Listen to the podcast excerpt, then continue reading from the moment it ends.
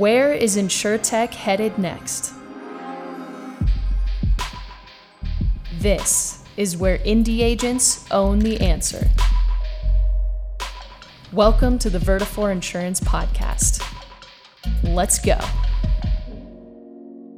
Welcome back to another episode of the Vertafore Insurance Podcast. Man, I am so excited to get started with this episode.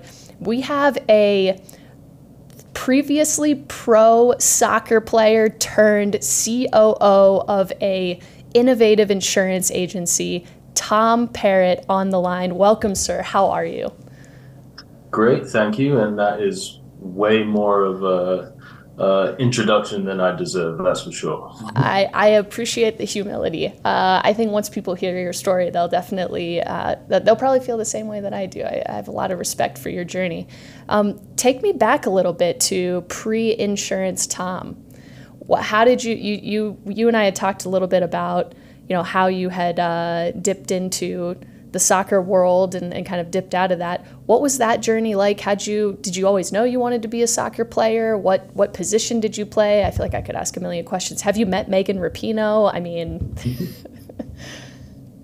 Yeah, um, so I mean, I feel like a lot of you know players start from the the whole family thing. My dad actually played for Crystal Palace and Charlton when he was younger, and uh, I was born in Scotland originally, and they ended up moving over to the states uh, to go to university. And my dad had a youth soccer club that he ran, so I was actually I actually grew up playing in Iowa of all places, which is really completely random. Yeah. So I was there until I was 15, and then moved back to Britain to play. I was at Birmingham City, um, and was there when we got promoted to the Premier League. Um, and then and that was like on on youth levels, so basically a scholarship. And then after that, I moved up north to Scotland and played for a few clubs in Scotland. And then 2011, uh, made my way back to the States because I knew I always wanted to, to eventually settle down here and found this little gem of a place called Wilmington, North Carolina, where there was a USL team. Mm. And I played there for six years until, uh, unfortunately, Wilmington folded. But that was kind of the um, catalyst for trying to find something new. I knew I was I knew I was going to retire, and I was coaching a youth team in Wilmington at the same time, and actually was coaching our agency owner's son, which is kind of how I fell into oh this. And one day I just asked him, I was like, "Hey, you know what I'm like. You know my skill set. Do you think there's anything in your organization that you know that I can help with?" He said oh yeah, man, come on in, get your license, see how it goes. And that was six and a half years ago, wow. and uh, been loving it ever since. That's fantastic. So, what was the life of a? I mean, let's just put it this way: not everybody has the chance to pursue a sport at that level, even if they want to. Uh, I, I, mean, I think you have to have a mix of, of things, right? A little talent, uh, a little bit of luck, uh, networking. Um, you know the the athletic capacity um, and and a track record to some extent, right? So you, you know you you must have had a pretty good mix of those things, and now you're catapulted into this incredible uh, like level of, of athleticism. Like what what was the daily life of tom like back then? What were some of the things that you had to develop in, internally you know as a person that taught you to be who you are today well, you're testing me because it was so long ago. it's gonna be gonna be okay. tough to remember. But. You don't you don't look that old. Stop. um, I, I mean, I think the biggest thing because of the age at the time, because I was 15 when I moved back, mm. it was the you're pretty much independent that young, and that was that was that was tough because you're going from you know your friend group and going over into a, a an unknown world but luckily I had a, a really good um, host family, and I think that was huge. So I'm always interested in you know kids and stuff here that go on these you know trips to Europe to do schooling for a semester or whatever it is. That was massive.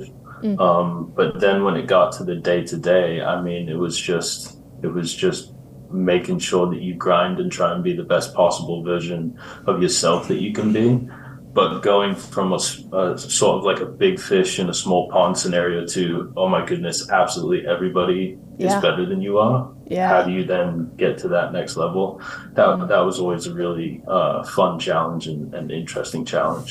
And and just the the day to day life, I was able to do things that that travel, you know, going to different countries for pre-seasons or tournaments or you know, traveling Europe was was was fantastic. And then same thing when I ended up coming back here to play, traveling all across the country to go and do something that you love. It's like anything that was coming after that, I had already done what I love, so everything else was going to be a step down a little bit. So uh, just just trying to find those those areas um, that I enjoyed in the football life now in the insurance world, and there's a lot of similarities. You know, the the, the teamwork, the competitiveness, Mhm. and trying to translate that, I think, has been super useful and would be super useful in any industry. Yeah. Yeah, I um I remember listening to a former I want to say his event was um a relay race. He was a former Olympian that ended up in the insurance industry somehow.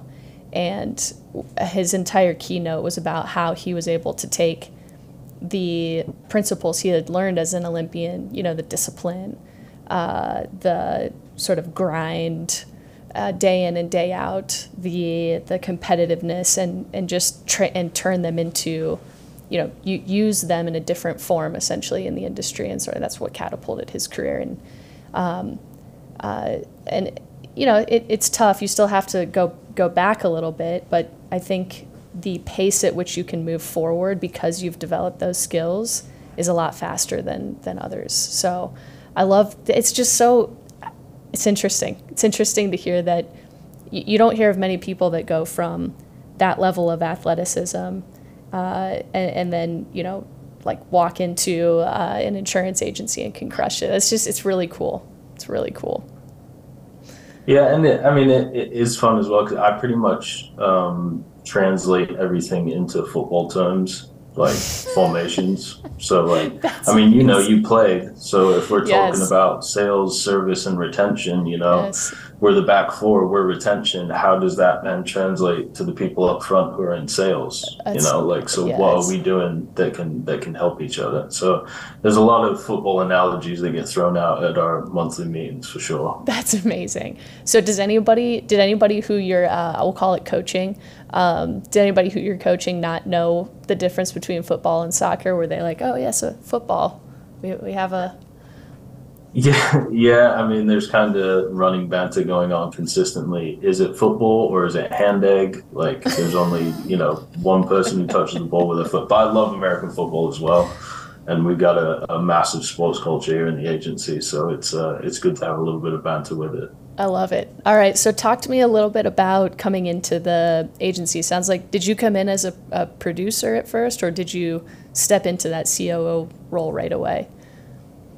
Um, no, so it's really cool the way that I came on, and again, it kind of just goes to that sort of grinding um, background. Like, I mean, Benny didn't have to to give me anything, and he was like, "Just come try it out, see what happens." So I was just thrown in the deep end from the start at the front desk, um, and pretty much just answering the phone. And as you know, every phone call's different in the independent agency world, and it was very, you know, just sort of hands on. And if you can figure it out, figure it out. If you can't, you've got support behind you, and you can figure those things out. Um, so I sat in that seat probably for about 10 months, and that was probably the most beneficial thing I could have done. All those different things that you come across. Um, and then I sort of transitioned. We were a former nationwide exclusive agency, um, and Benny had kind of the foresight that things are probably going to shift. So we did start uh, a brokerage division, and I sort of headed that up with the new carrier appointments and different opportunities for our clients. So I headed that up, um, and then got a uh, a book to manage on top of that. And then from there, we were big in the M and A space for the last sort of seven years, um, looking for you know similar agencies, similar culture. Is there an agency that um, you know you're either purchasing book size or you're purchasing quality people? Um, and we found both of those in Charleston. So I moved down to Charleston. We purchased three offices in Charleston Oh, wow. and sort of helped get those up and running with that team. And then May of last year, moved back to Wilmington, and that's kind of where I find uh, found myself in that COO seat. So, what was it like to transition the agency from that captive world into the independent space? Because that's not an easy transition, as I've heard. I mean, I, I have not personally been through a transition like that, but I can imagine going from, you know, working with one carrier where you know the underwriters to then having to pivot and understand different products, build different relationships, you know, manage different the, the you know ecosystem of partnerships and where do you place the business uh, and why was that was that tough to, to make that transition I think maybe initially, but then if you go back and you're looking through the eyes of somebody who's sitting in a account manager seat or a service seat, at times there weren't options to provide. It was kind of like, hey, this is what we have. We can't really do anything else. Mhm. So being able to then provide those other options, especially on the coast, is massive. Hmm. Like we need to have these other options, otherwise we just won't have a client base where we can build these valued relationships, and ultimately we won't have a business. So by necessity, I think people got on board really quickly, and we started creating those quality relationships with some of the regional carriers, and the regional carriers were very um, helpful coming in and always open, you know, always available for communication. So I think initially it was kind of scary, but sort of anything that's of benefit maybe is at the start. And since then, we've just been, I mean, one of our major core values at the agency is agility. You know, what we're doing today might not be what we're doing tomorrow. So, how do we pivot? Yep. And we're continuing to do that now because it's such a hard insurance market, and, you know, across the country, especially here in the mm-hmm. Carolinas. hmm what about the technology side did nationwide have a like a proprietary system that you guys were using and then once you decided to make that transition you kind of had to figure it out or were you was the tech the same how did that work Yeah, so, so that's a great question. It's actually great timing as well because I joined pretty much six months after we jumped on QQ Catalyst.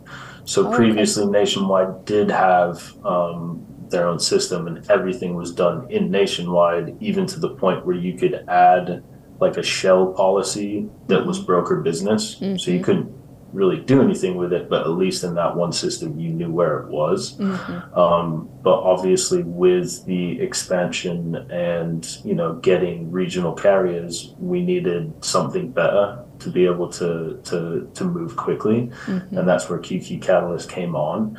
And admittedly, probably when we started QQ Catalyst, we didn't not that we didn't know what we were getting into, but we probably didn't organize it and utilize it the way that it it, it could have been at the start. Mm-hmm. So that's been a massive initiative for us in the last year is, you know, you know, junk data in, junk data out, like making sure that everything's as accurate as it possibly can be so we can be as efficient as we possibly can be. Yeah, I was. If you wouldn't mind explaining more what you mean by that, because it, it setup of a system could mean a lot of different things, right? It could be training. It could be just the, if there's any customization needed in the system. It could be uh, the processes around this and how the system is used, and you know whether people are actually following those processes. So, what when you know when you say that like first first run at QQ, you wish you would have done it better. What what what does that actually mean? Um, so I think the the the way that QQ was viewed, just because again, nationwide exclusive agent, and we got people that had been here for you know 20, 25 years. Mm-hmm. It was really just a library and a starting point to be mm-hmm. able to then go and do any action items that needed to be addressed. Mm-hmm. So it was pretty much the whole book of business was put in as you know William Shealy as the agent, William Shealy as the CSR. It's just in there in the system. Ah, But then Okay. with the way that our agency makeup was, I mean, we had to figure out, you know, how are we going to then work it because it's not assigned to you like the way it was at Nationwide. So we Mm. started doing alpha splits for account managers. Mhm. And rather than, you know, code the CSR as the account manager in QQ, we would just pull the report. We had a macro running on Excel, and that's where people would work from. Mm. So it was from the start, if we had done it where the account managers were listed correctly, given that the current book of business that you have is your biggest revenue source, I think that would have helped us utilize some of the tools quicker in QQ that we're utilizing Mm. utilizing today. Mm. And it sounds like maybe that first swing with QQ and it not going as well as you guys had hoped pushed you out into the market to say, all right, well, what else is out there? You know, we want to kind of see what's what's going on, and then actually ended up coming full circle back to is it QQ specifically, or were you, were you guys considering other uh, like an AMS 360 or something in addition? In- No, no. So, I mean, we love QQ from the start. Don't get me wrong. I'm, obviously, you can always improve something. Yep. Um, Yep. But the efficiencies that we had in QQ, and it would have been summer of last year, where we've got all our smart flows, we've got all our, you know, automated emails going out, renewal reminders, the text functions, um, you know, sales room, all those were up and humming, you know, really, really well. And then as an agency, we were very fortunate that we were able to partner with a private equity firm and understanding from a high level that, you know, they'd like all the data in a in a certain way so they can judge trends. They can go to Mm. carriers and talk about commission agreements, this, that, and the other. So Mhm. there's a big push to get everybody on the same system. And us being a agency that's always trying to be on the forefront and is agile, um, we were like, yeah, let's do it, let's go. And we went to we went to that new management system and it became apparent that because we're, you know, a personal lines heavy agency, Mhm. that the data pieces that they were looking for kind of nullified our efficiencies Mm. and it was like, okay, this is what we're doing currently in the QQ Catalyst system. We can't move that quick in Mm. this new system. Mm. And there's extra steps on items for our service folks and our account managers that are kind of hampering the relationship with the with the with the clients. Mhm. So does this make sense for us? Mhm. And it wasn't, I mean, the decision to go wasn't taken lightly and the decision to come back wasn't taken lightly Mm. it was a true sort of two month gap analysis of this is what we had, this is where we're at now, Mhm. and we just think it's going to be more beneficial to be where we were previously. Yep. Um, so it was the right decision to go, and it was the right decision to come back because in going, it highlighted some of those things that we needed to improve on. And that has been a massive focus since the start of the year. And, and fortunately enough, we have a very sort of broad thinking private equity firm that, that we're in with, and they completely understood and were completely supportive. And, you know, you know what? Maybe there is a couple different ways to, to get this thing done. Go and go back to QQ and make it the best possible version that you can for your agency. So that's kind of where we're at today. That's fantastic. Yeah, I've been in the insurance industry since uh, I guess you could say I was born because my dad is an insurance agent. Um, and I'll say when you walk into an independent tech stack, if you see one, you've you've really seen one. Everybody does it a little differently, and you've got to find the right fit for you. There is no, you know, best out there. It's it just depends on the model that you've created. Uh, and, and what your needs are. So I love to hear that QQ is working for you guys. Um, one of the things that and we hadn't talked about it uh, personally, but I had heard through the grapevine that there was a process that you guys were specifically tracking, and you were able to get it uh, down through through QQ by a, a, a number of minutes. Um, and so, you know, you saved a lot of time essentially in the QQ system. Would you would you be willing to kind of talk through what what that process or workflow is in QQ and how you've integrated different pieces to save your your team some time? Um, well, I'm not entirely sure what process that might be, but in going, Yeah, I want to say it was uh, between the phones, the VoIP solution, and uh, okay, and the and QQ. Yeah, from taking the phone call to like starting the service request, there was a number of minutes Gotcha. saved. yeah, and so as part of that sort of gap analysis um, piece, we did. I mean, we just, basically we just went through five different workflows that are the most consist the most common workflows that we have from a service side and account management side and we have the lightspeed phone system which Mhm. has a great integration with QQ Catalyst if sydney rowe calls me and her she's calling me from a phone number that is in qq your window is going to pop up in qq immediately Mm. which is a massive value add it's a small thing but it's a massive value add because when I answer the phone, I can say, "Oh, hey Sid, how's it going? Did you watch the game last night? Like, did Megan Rapinoe school, Where if you don't have that small thing, you're like, "Oh, hey, who's this? How do you spell your last name? What's your address?" So it does save a lot of time on that piece, and then also just building the value of the relationship every time you have communication with a client is, is super important. Um, so, I mean, it cuts down, you know, it cuts down any initial action item that you have just having that that that um, extra window pop up um, and that translates to any action item that you have you know from then on so our service team was really the ones who are hurting the most from not having that going to the new system Mhm. because i mean they're taking hundreds and hundreds and hundreds of calls a month Mm. so it that was a big piece for sure Yeah, that's fantastic. Um, when what maybe we step back for a second, talk about the the tech stack that you guys have built out. So you you, you know you have QQ as your AMS, but I think a lot of agencies out there still believe that you know the agency management system is uh, all you need to become a digital agency, um, and you don't really need much more than that. I mean, maybe you need a rater.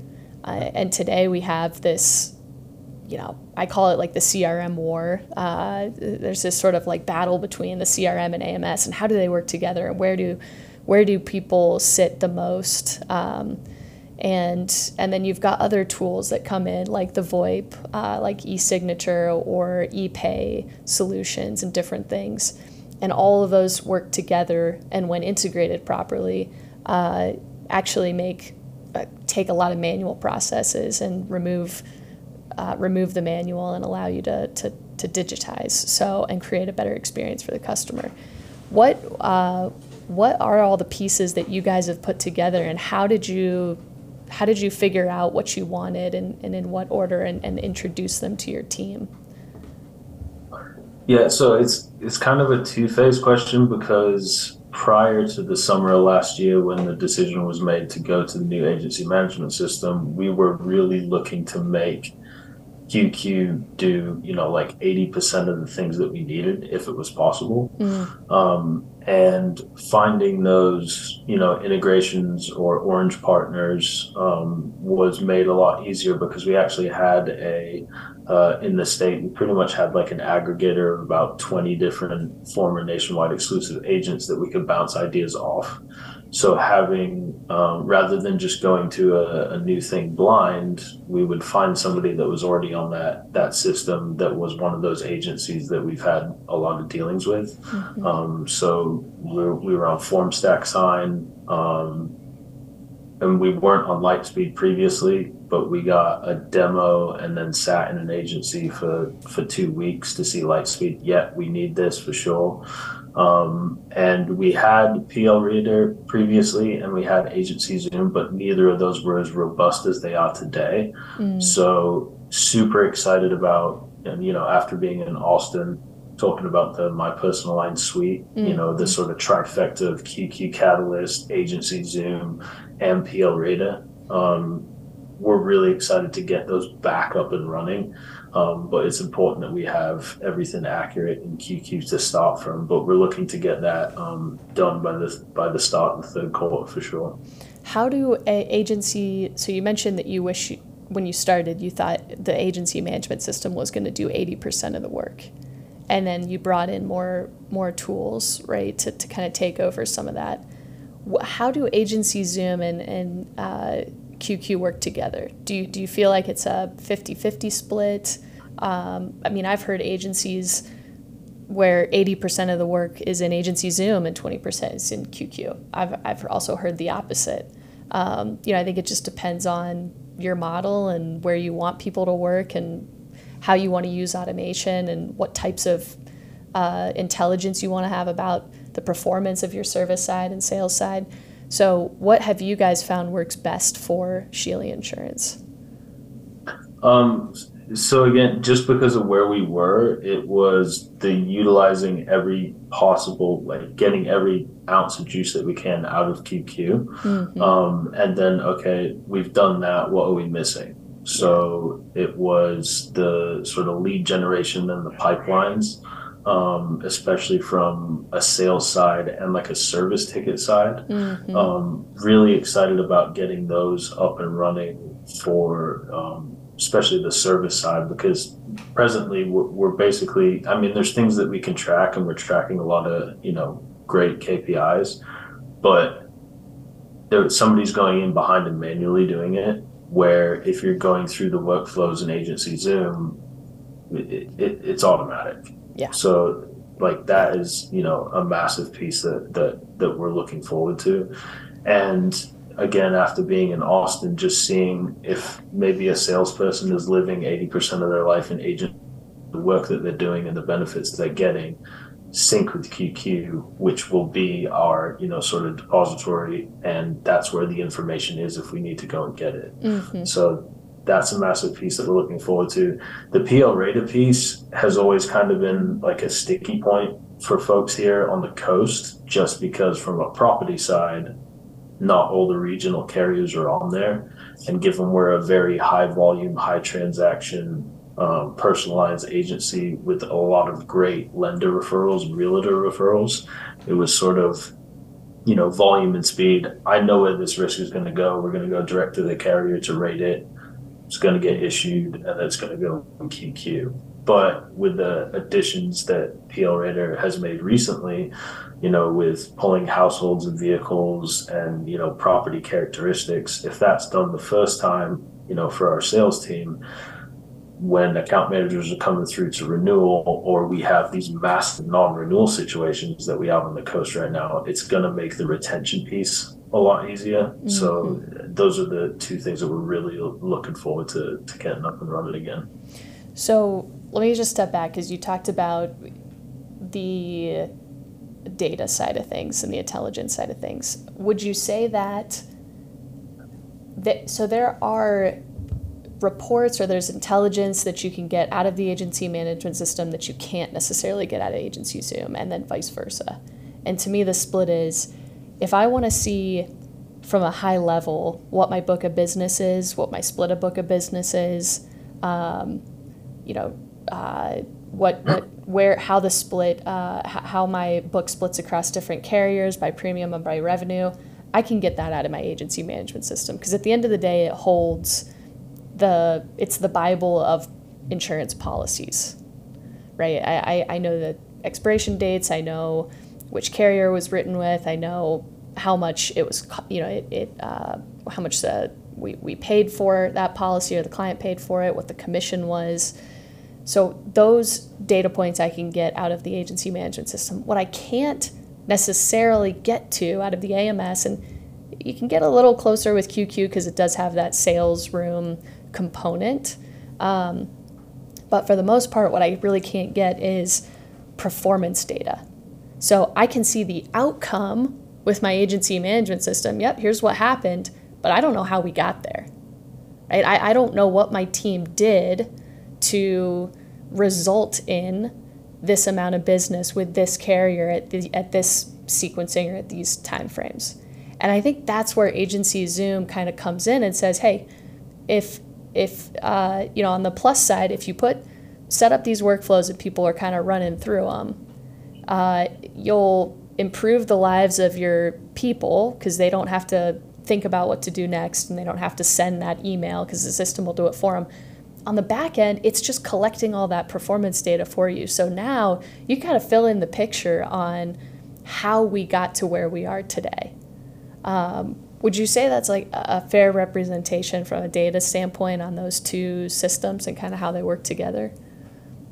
Yeah, absolutely. And like, I think this is the biggest piece that maybe gets lost when you talk about tech or you talk about CRMs or you talk about agency management systems is the translation from what you're looking for from the higher level or the owner level to the person that is you know doing the day-to-day stuff mm. so you can talk about and pull reports for hey we need this much premium with this carrier because we potentially get a contingency bonus but that doesn't translate to somebody that is you know managing a three million dollar book of business. Like they're worried about the customers that they have coming up this week or next month.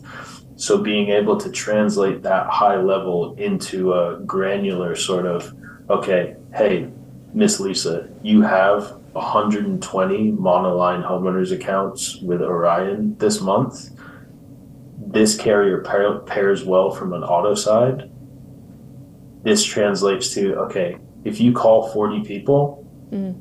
how many? So, you, so you're translating from the high level down to an individual's like OKRs. Mm. Like these are the three priorities that you have this quarter. Mm. Do you agree with those? Do you think we should do something different? Yeah, you know what? Actually, I think this would make more sense because we've been getting more joy from that. We've got a better hit ratio. Okay, fantastic. Let's get that set up in your system. So that's right there for you. And I think that that's what we're really looking forward to is that, okay, we know as an agency, everybody says, you know, retention is the most important thing and cross selling. Well, cross selling is just such a generic term if you don't put a, a number behind it and mm-hmm. putting a specificity to that number. It's not just, okay, every monoline, it's all right, monolines with this carrier, you've got 120, go make these 40 phone calls. Mm-hmm. So, yeah. And you can actually see the you know, I think in, in a lot of agencies, they might pull a report out of the AMS and say, okay, let's here's some monoline accounts. Can we can we cross sell these? But at the end of the day, you want to see well, how many phone calls did we make, and what time did we make the phone calls, and did we have conversations, or were they just calls that we made? How many of those conversations resulted in opportunities by you know account manager um, you know, and, and and you can start to get into, I would say, better conversations. I think the other issue with the data piece is a lot of people think, well, the data will just tell me what to do, and uh, I, I you at the end of the day have to make a decision or a choice with the information that's been given to you right? If you know you have x amount of monoline accounts it, the data is not telling you to go cross sell those people you still have to make that decision. It's just telling you what's going on in your business. Um, mm-hmm. You know, and, and I think once you know, what you can do is have better conversations with your team, but you you got to be willing to have those conversations too, which is not something that everybody wants to do at the end of the day. Yeah, and you know something that we found very useful. Um, and again, it's just everybody's kind of got goal setting pieces, you know, from from top down, mm-hmm. but truly empowering your team to be able to make those decisions as well. Mm. Like, all right, we know we want, you know, a 10% increase in something. Mm. But how does what you're doing on a day to day contribute to that? Well, I feel like I should be doing this. And you know, if they set those goals themselves, they're more empowered to, you know, to to achieve those rather than me saying or Benny saying, "Hey, we need to do this." Mm-hmm. If you've come up with that game plan by yourself and it does kind of filter under what we're trying to do overall from an agency side, mm-hmm. it's just going to be more beneficial for everybody. Mm. Yeah, agreed. Agreed. How so how do you empower them to set those goals for themselves? Is it something that you sit down with your team individually on a weekly basis and you know review certain OKRs and, and then sort of allow them through that conversation to to figure it out themselves or are like how, how do, I guess how does that work?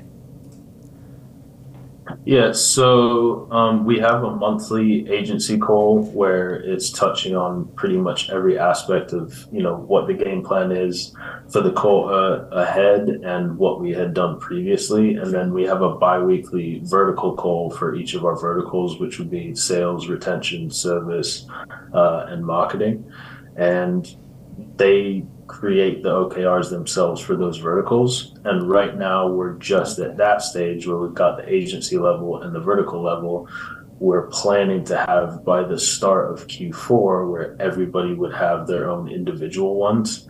Um, and we've rolled it out and it's been successful so far. But then we started getting all these non renewal notices coming through. So, again, with the agility, we have to pivot. So, some of those OKRs that we thought were going to be a priority this quarter, we probably need to kick down the road a little bit because we've got 4,000 non renewals. So, now the OKRs shift, and how do we tackle those with these specific carriers? And it's been great because um, again, we're throwing out the here's what needs to be done just so we can, you know, keep being profitable as a business. How does it make sense to get there? And the best ideas are coming from within. They're not coming from a Benny or a, a Miranda, who's our CFO. They're coming from the people who are dealing with them on a day to day. Um, So those are reviewed, you know, bi-weekly, and then we we circle up every month as an agency. Wow, that's amazing. Uh, that's awesome. And how long have you been with the agency? You said six six years? No, So yeah, it'll be six years, six and a half years. six and a half years. And it took. How long did it take you to get to? Here's why I ask. I think there's a lot of agencies that would love to be at the point that you're at today. Uh, and what I want them to hear is it, it doesn't happen overnight. It's not like you woke up, turned the switch, and said, Yeah, we've got a, an amazing tech setup that is efficient, gives us the insights we need, and now we're having the right conversations and setting and pivoting on the right OKRs. How, how did that transition happen over time? I'm, I'm assuming it's incremental change. Yeah, I, I think we've been very fortunate, and and a lot of it probably is luck with the with the folks that we've hired. We have mm-hmm. such a, a fantastic team of folks who it's not just sort of bare minimum. You know, they're always going to do that little bit extra. There's another one of our core values is desire to overachieve, but um, the the leadership team has done a fantastic job of hiring people with the with the sort of right energy and then empowering them with tools to be able to be the best professional versions of themselves and personal versions of themselves if they want to be.